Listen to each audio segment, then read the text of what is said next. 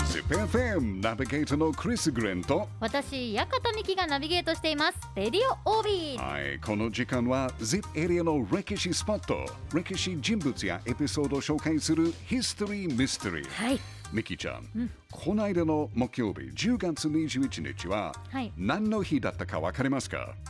ヒント1600年に ZIP エリアであった有名な戦いが起こった日です関ヶ原関ヶ原でしたはい失礼いたしましたそうです関ヶ原じゃあ関ヶ原で侍が戦って侍が他の侍を倒して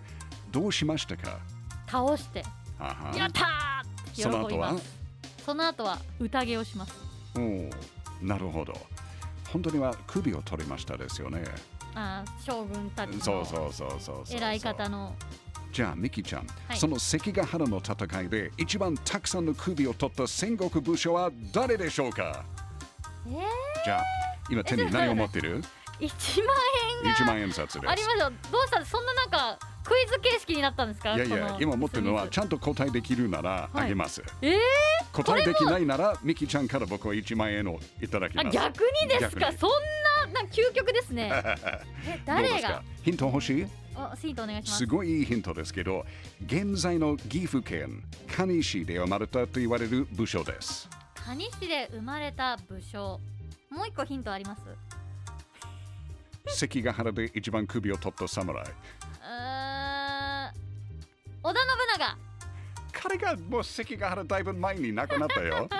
本当には蟹才蔵ですえもう一回言ってください蟹才蔵カニ才蔵さん蟹市に生まれた蟹才蔵ですはい、あの1554年現在の岐阜県蟹市御嶽町に生まれた蟹才蔵はね、もう本年によると22の首を取ったでも取りすぎですちよゃんと才蔵が取ったっていう証拠があったのは17だったと言われてますだから5人の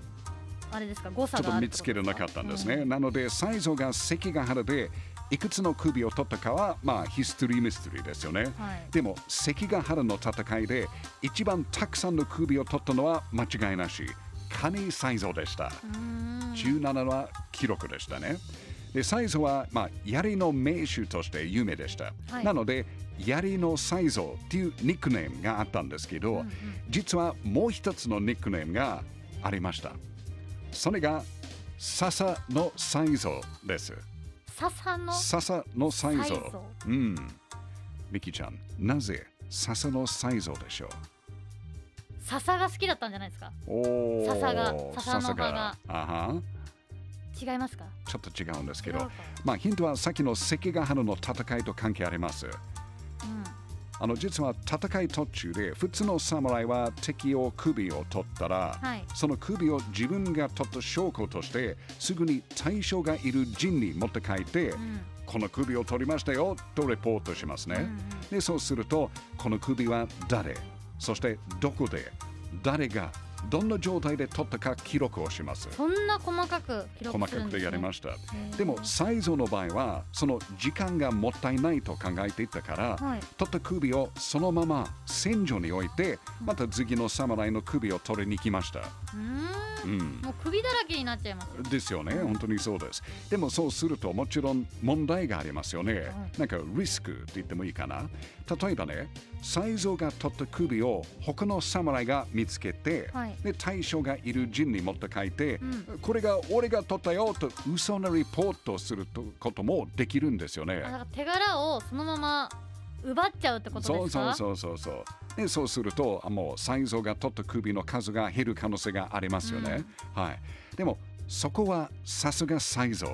彼はねこれができないようにちゃんと考えましたおうこれが実は笹の才蔵と呼ばれる理由と関係あります